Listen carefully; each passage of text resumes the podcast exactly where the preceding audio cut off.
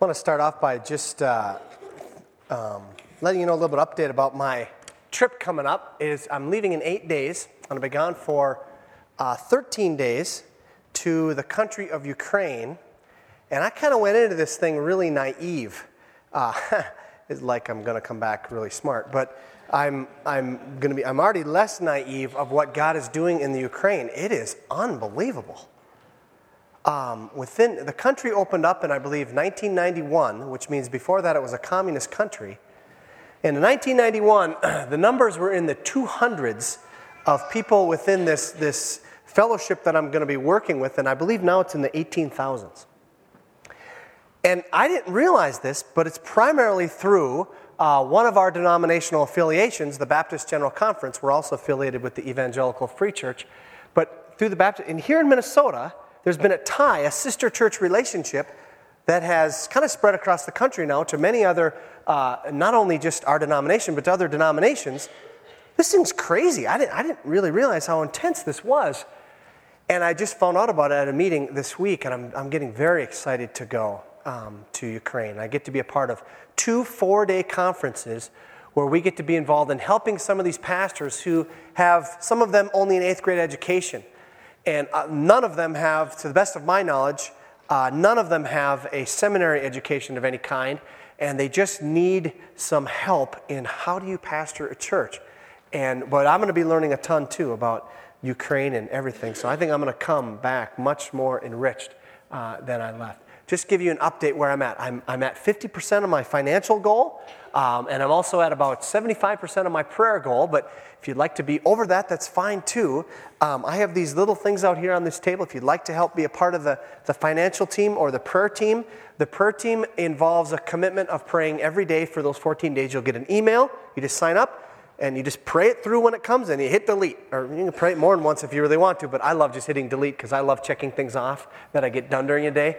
And so it feels like, yes, I did something today. And it'll just be a very brief uh, two to three sentences about what's going on that day and what you could be praying for. And I still have around $1,500 to raise. And so if you'd like to do that, they're right on this table. If you want to fill it out, you could put it right in the box on the wall there. That would be great. This morning, I want to show you a video clip. Actually, about half of my talk this morning is going to be a video presentation. And uh, it's one that I'm sure you all have seen. Uh, this video is, is uh, from The Lord of the Rings. And um, now, if you haven't seen the last Return of the King, which I, am not going to embarrass anybody by raising your hand, um, but it's probably not many of you. But just in case you haven't, I don't want you to be.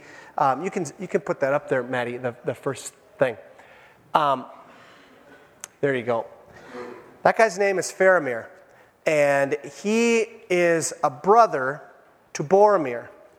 Boromir was killed off early in the movies, if you remember right. And so, um, what is happening right now, the, the sequence of scenes I want to show you are how his father, who's the king of Gondor, you don't need to know any more than what I just said. If you never saw the movie and you're going, oh my gosh, I hate this fairyland, there's nothing else.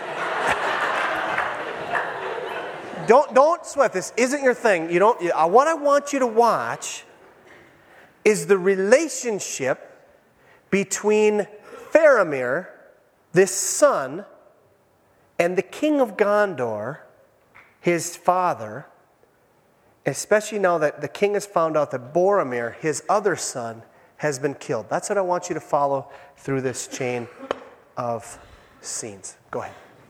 Some interesting things to see in there about the relationship between Faramir and King of Gondor. You can just see it dripping throughout the scenes when he sees his son, he has an image of his Boromir, of his other son. And then realizing it's not him, he tells him, Leave me.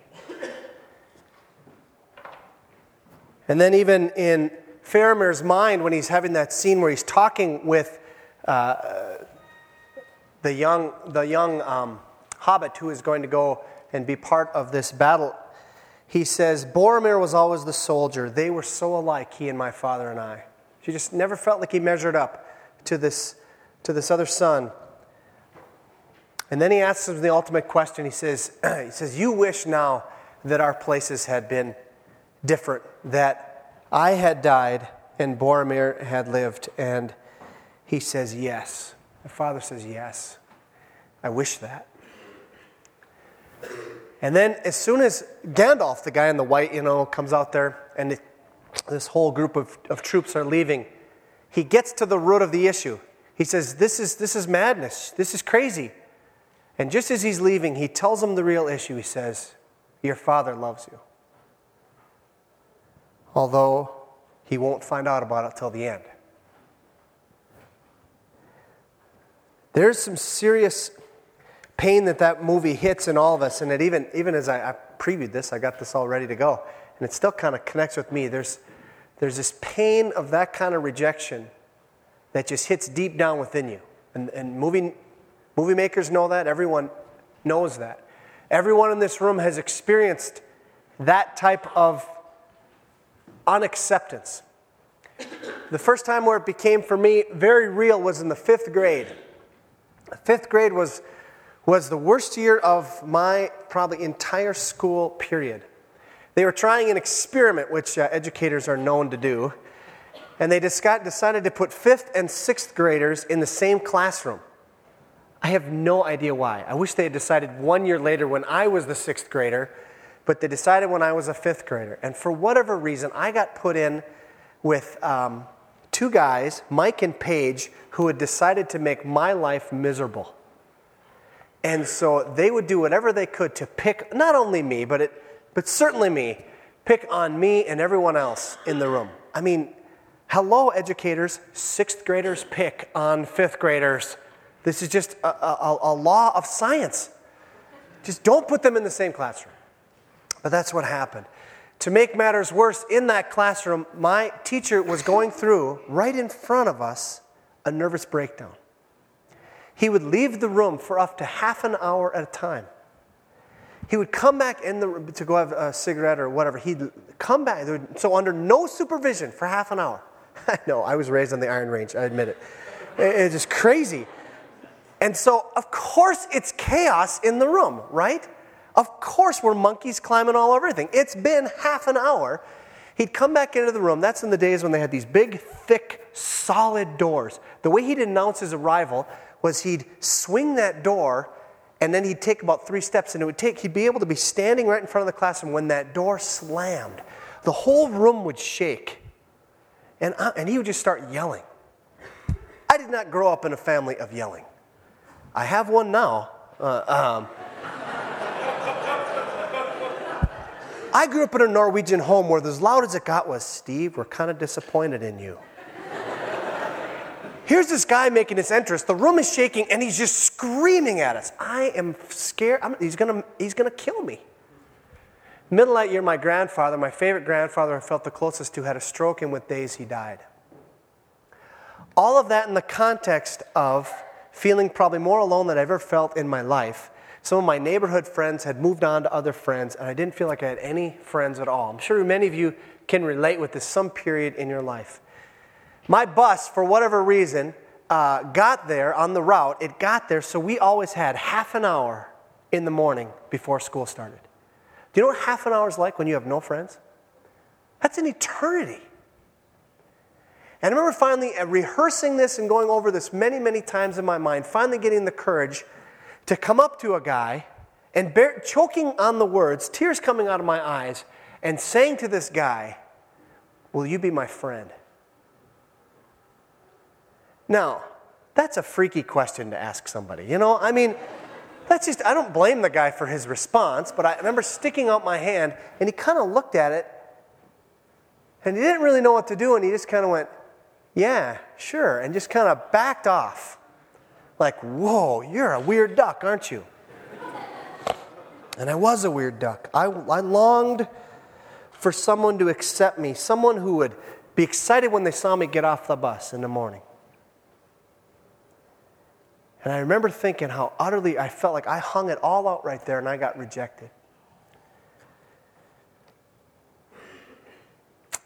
Pain of rejection is something you never, never forget. I remember my dad saying to me, I remember talking with him about this year my fifth grade year, and he said, Son, this is something you will look back on you later and laugh. I'm 41 now. I have never laughed about that year. Rejection is something that stings deep.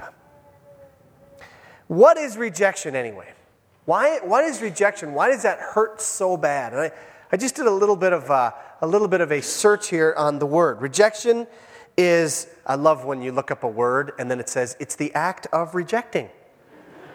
oh, that's helpful.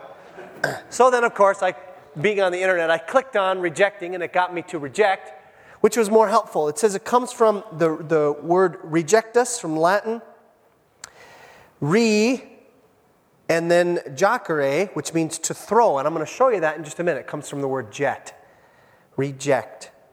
It's to refuse to accept, it's to consider or submit to. It's a refusal to do that. It's a refuse, it's a refusal or it's refuse to hear, receive, or admit. It's to rebuff. It's to repel. It's to refuse as a lover or a spouse. And so, when, just for fun, I clicked on that word jet where it said that, where that came from, and I looked it up, and that means like jettison. You know, you know the word jettison? You know, like when you have a rocket, it jettisons off part of it? That's where this comes from. And it means to literally to throw, to spout forth. I think the thing about rejection, what makes it so painful, is it's not neglect. Neglect is just passing over someone. Rejecting someone is an action. You actually do it. You reject them, you push them back. You could see it in that clip. When he comes up to his father, when he'd fallen down, he says, Father, and you can just tell there's this barrier, don't come any closer. It's like this invisible shield. Stay away. Some of you have been through this experience. I certainly have. When you're trying to meet with a nice, fine young lady who you've had a crush on for a long time, and you have the dreaded DTR define the relationship. And you basically come out there, and it takes a while, but guys, you get out there and you finally say, I kind of think you're neat. and she says, I kind of think I'd like to keep you as a friend. Anybody ever been there? Don't raise your hand. Okay. I've been there. And it's kind and it's nice, but it's rejection. It's not where I wanted this thing to go and it stings. And you will never laugh about it. I'm telling you right now, you won't laugh about it. We're in a series right now called The Gospel of John. It's a look at, uh, we're going to go through John's, uh, John's gospel, his account of what, of Jesus Christ's life, his ministry, his death, his resurrection. And we're in the first 18 verses between now and Christmas, what's called the introduction to the Gospel of John. Some people call it the prologue. We've been looking at uh, some different things in, in the first parts of this, and I'd like to read it to you in context as I read to you verses 10 and 11, which are the biggest rejection of all time. So I want to read this all in context, though, so you get the feel of it. John, starting in verse 1, it says, In the beginning was the Word, and the Word was with God, and the Word was God. He was with God in the beginning. Through him all things were made. Without him nothing was made that has been made. In him was life, and that life was the light of men. The light shines in the darkness, but the darkness has not understood it. There came a man who was sent from God. His name was John. He came as a witness to testify concerning that light, so that through him all men might believe. He himself was not the light, he came only as a witness to the light. The true light that gives light to every man was coming into the world. He was in the world, and though the world was made through him, the world did not recognize him.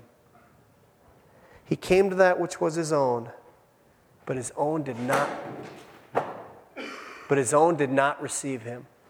That's what I want to focus on this morning is verses 10 and 11.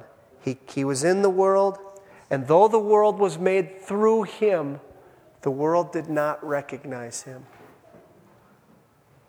He came to that which was his own, but his own did not receive him. I just want to do a couple pondering things here. Look at the first verse there, verse 10. It says, The world came into being because of him. Think about that for a minute. He created everything about the world, all the people, all the animals, everything. Then it says, and he came and he walked in the world. He was in the world. He walks right there in this place And the passage says, even though that's true, the world did not know him. The world did not recognize him. It's kind of like that movie, uh, It's a Wonderful Life.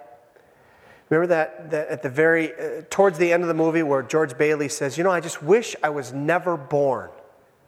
And uh, Clarence, the angel, says, Okay, you got your wish. He says, What? You got your wish. You've never been born. And the rest of the movie is him going back and seeing people that he knows and loves. He sees his wife as a spinster and he's just freaking out. Mary, Mary, he's shaking her. You, you must know me. He doesn't know him. What are you? This is, who are you? That's exactly what's going on here. Jesus comes to that which he made. Every person, everything, and his own doesn't even recognize him. Look at the second verse, verse 11. It's more than that, though. It says, He came to that which was His own. His own and his own did not welcome him. His own did not receive him. I'm going to the Ukraine here on uh, next a week from tomorrow. When I leave, uh, I will leave uh, a family. I have three children and a wife, whom I love very dearly. And I will land on November 20th, and I will come home just think of this. Now, if this were true, and my key wouldn't fit, what? And I'd knock on the door, and what's, what's going on here? Key wouldn't fit in the door. Bang on the door a little bit, and one of my kids would look through the, the glass and close the glass. And I'd bang on it some more. Finally, Carol would come and she through the, through the window would say, What do you want? What do you mean, what do I want? I live here. I want to come in. I want to see you. I haven't seen you for 13 days. She'd say, Go away. Go away. Go away. I don't know you. Get out of here. Now, that's freaky talk, okay? That's like something that, that movies are made of that are freaky. That's what's going on here. It's that weird. He came to that which was his own, and his own didn't, didn't receive him. I want you to understand that God is in control of all things, but this is a painful thing. Jesus describes this relationship when he describes who are his own. Who are his own? He's talking to a group of religious leaders in Matthew chapter 21. The group of, these are the, the high, these are, the, these are his own people, right? Jesus was a religious person. Obviously, he talks about God. He himself is, he is God. And he comes, he's talking with the religious rulers. He should have been homies with these guys, right? And here's what he says listen to another parable. He's telling this to these religious rulers. There was a landowner who planted a vineyard. He put a wall around it and dug a wine press and built a watchtower. Then he rented the vineyard to some farmers and went away on a journey. When the harvest time approached, he sent his servants to the tenants to collect his fruit. The tenants seized his servants. They beat one killed another, and stoned a third. Then he sent other servants to them, more than the first time. And the tenants treated them the same way. Last of all, he sent his son to them. They will respect my son, he said. But when the tenants saw the son, they said to each other, This is the heir. Come, let's kill him and take his inheritance. So they took him and threw him out of the vineyard and killed him. Therefore, when the owner of the vineyard comes, what will he do to those tenants? He, Jesus is now asking these religious rulers, what will he do? And their answer is, well, he will bring those wretches to a wretched end. They replied, and he will rent the vineyard to other tenants who will give him his share of the crop at harvest time. Jesus said to them, Have you never read the scriptures? The stone the builders rejected has become the capstone. The Lord has done this, and it is marvelous in our eyes. Therefore, this is Jesus speaking to them now. He says, Therefore, I tell you that the kingdom of God will be taken away from you and given to a people who will produce its fruit. He who falls on this stone will be broken to pieces, but he on whom it falls will be crushed. The chief priests and the Pharisees heard Jesus' parables. They knew he was talking about them. And they looked for a way to arrest him because they were afraid of the crowd, because the people held that he was a prophet. They had a chance right there and then to say, Oh my gosh, we've been treating you like that. We've been rejecting you. We've been rejecting the most important thing. And they don't. I want to close this morning by asking you are, is your heart diligent? Is your heart diligent to not reject Jesus Christ? Because if you think you can just go through life and just kind of add Jesus to it, let me just tell you right now, that's exactly what they thought. That's exactly what they thought. He came to that which was his own, and his own rejected him. On your own, you if you're not diligent, if you're not open and say, Jesus, I, I don't want you just to be a speck on the distance of my life. You need to be my life. If you're not diligent like that, you will reject Jesus. Let's pray.